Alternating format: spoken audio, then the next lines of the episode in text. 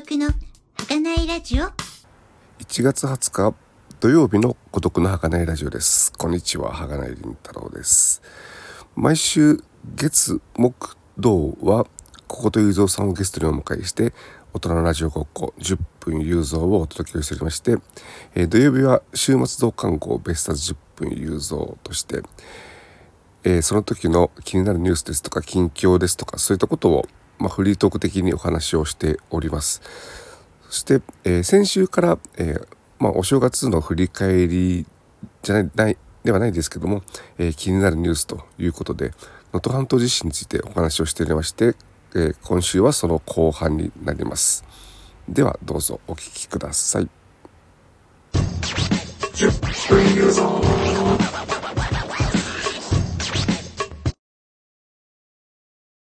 そう、今、あの、コールさんの話を聞いて、まあ、いろいろ思ったんですけれど、例えば、その、今回、ね、本当に、あの、向こうに、現地に行って被災したその外国人の観光客っていっぱいいたと思うんですけども、そういう人たちのことそういえばあんまりニュースで聞かないなと思って、ねえー、えー、なんかねいな、いなかったような感じになっちゃってる。ね、観光客じゃなくてもね、あの、在住のね、そうですよ、なんかね、えー、ね、うん。輪島とか、なんかね、あの、輪島塗りとかの修行じゃないですけど、そういうことしてる外国人の人見たっていう。でしょうね。えー、農業実習とかね。あはいはいはいはいはい。そんなね、それこそ人がいないところだから。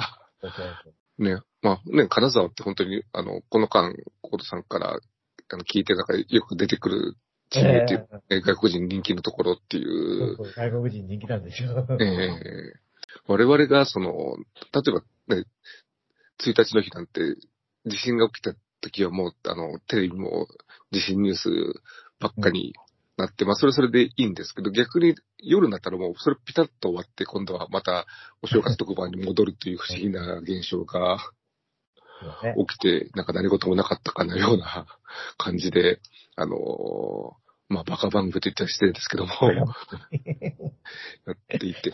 だから、あの、東日本の時はやっぱり、あの、東京もある意味被災したというか。そうだね、そうだね。えー、それがあったからもう東京局もそれを含めて報道してたっていうのがあると思うんで、今回なんか遠くで、まあそれこそ人口も少ないところ。だから、被災した人数見ると、なんかね、あの、東日本とかで大したことないやぐらい、うん、な印象を持ちかねない人数なんですけども、人口比で言ったらかなりそうだね。ねなると思うんで、そういうことをちゃんとこう、考えね、被害に遭った人のね、そうそうそう。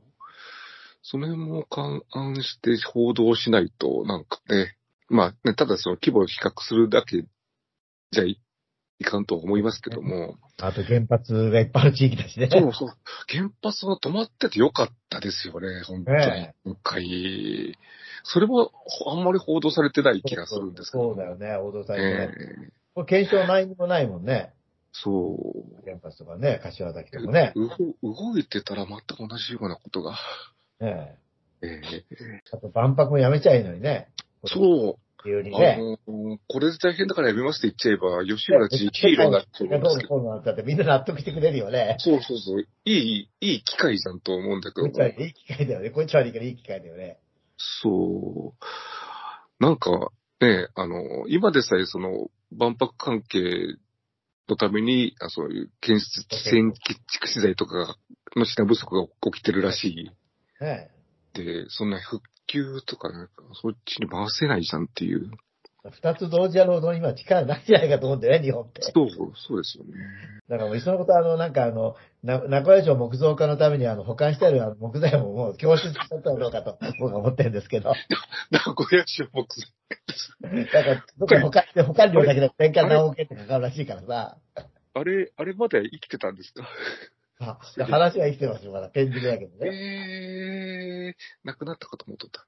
いや、でもさ、今度はあの、もう市長選があって、はい。アマさんでライトになると、ああ。後継の人がそれを掲げるかどうかみたいな。掲げて当選するのかしらみたいなさ。え、もう、しれ、しれっと多分な感じですか。しれっとね。だからもうあの、そう、保管してある木材ももう使っちゃったらどうかと思うんだけど、ね、そう、そうですよね。ちょっとお返したらしいよ、何億円もかけえて。立派なやつが。えええあと、自衛隊のヘリが役に立たないとかいう意見だとか、あと、あのーそういうね、そんなところに住んでる人が悪いみたいな、そういう意見だとかっていうのと関連して思うのが、その、ね、ちょうど、まあ、一年前の年末に、その、突然、えー防衛費っていうか軍事費を倍増するんだみたいなことを言い出してうん、何十兆円使うみたいなことを言ってるんだけど、その金を、あの、こういう災害対策っていうか、あの、に、こそ、国民を守るっていうんだったら、そっちに使うん。じゃないと思って、戦争なんてはっきり言っちゃえば、まあね、こんなこと言うとね、あの、そういう人たちからお花畑と言われるかもしれませんが、人間が起こすのが人間で止められるけど、人地震は止められないんで、ねねえ。こうーさあ、ええ。ねえ、こう、ま、ま周りの国いつ攻めてくるかわかんないって言うんだったら、今、今、今こそ攻め時だけどね、ね攻め、てもらって、はい。そう、時も、あるいは今回も、そうそう、そんなねはい、好きあらばっていう世界じゃないと思いますよ。そう、そう、そう、なんですよね。自衛隊もそういうね、軍備というか、兵器、兵器、ある意味、ある意味兵器で救出に来てるっていうところがあるんで、ちゃんとその、災害対策のものを用意して、まあ自衛隊がやるのか、それとも自衛隊に代わる、あの、災害救助的な組織を作るのかっていうのはあると思うんですけども、ちゃんとやらないし、あとね、いろんなその、食料とか水とかの備蓄とか、そういったことも、ね、そういう何十兆かければできると思うんで、繰り返し、なんか変なこと言ってた人がいましたね。ほう。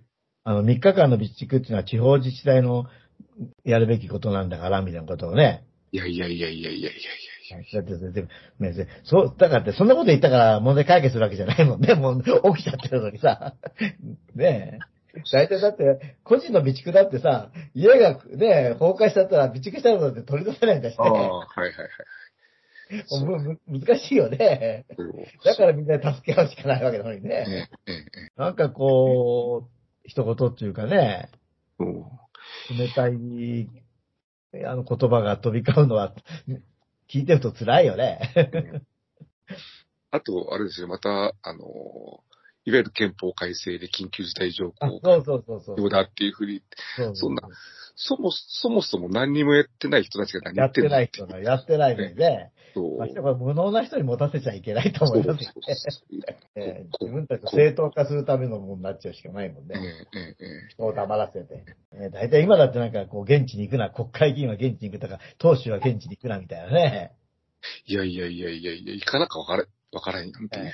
だってね、まあ、ね、共産党みたいに地方議員がね、結構いるところだから。まあね、あの、いいかもしれんけどさ、ええね、いないところはやっぱりそれはそういう人が、まあ、大名行列的なことは良くないけど、やっぱり空気をちゃんと肌で感じるってことは大事だもんね。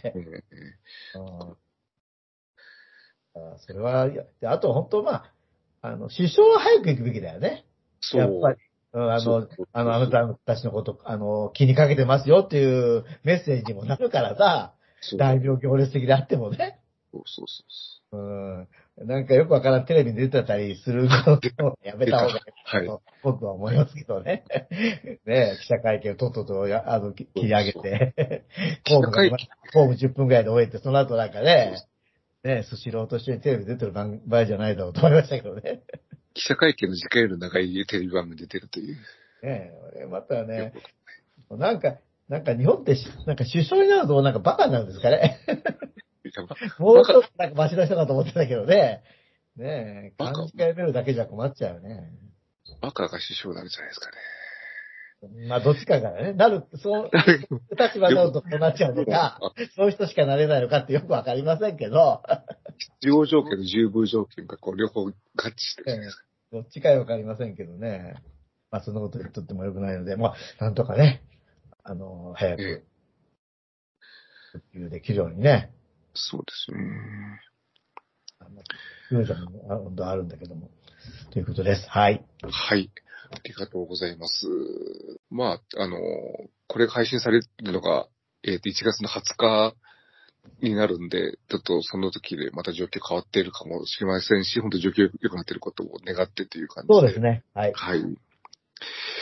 じゃあ、えっ、と、先週と今週のベスト10分ユーゾーで、まあ、お正月振り返りということでお話をいたしました。じゃあ、えっ、と、来週は、あの、私が担当はい週になりまして、えー初期ウルトラシリーズにおける戦争や核兵器や自衛隊についてということで、はい。はい、お話をしたいと思いますので、はい、です。はい、はい。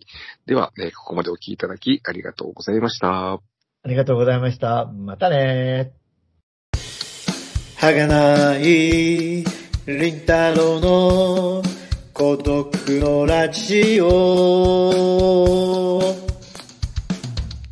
孤独の儚いラジオ。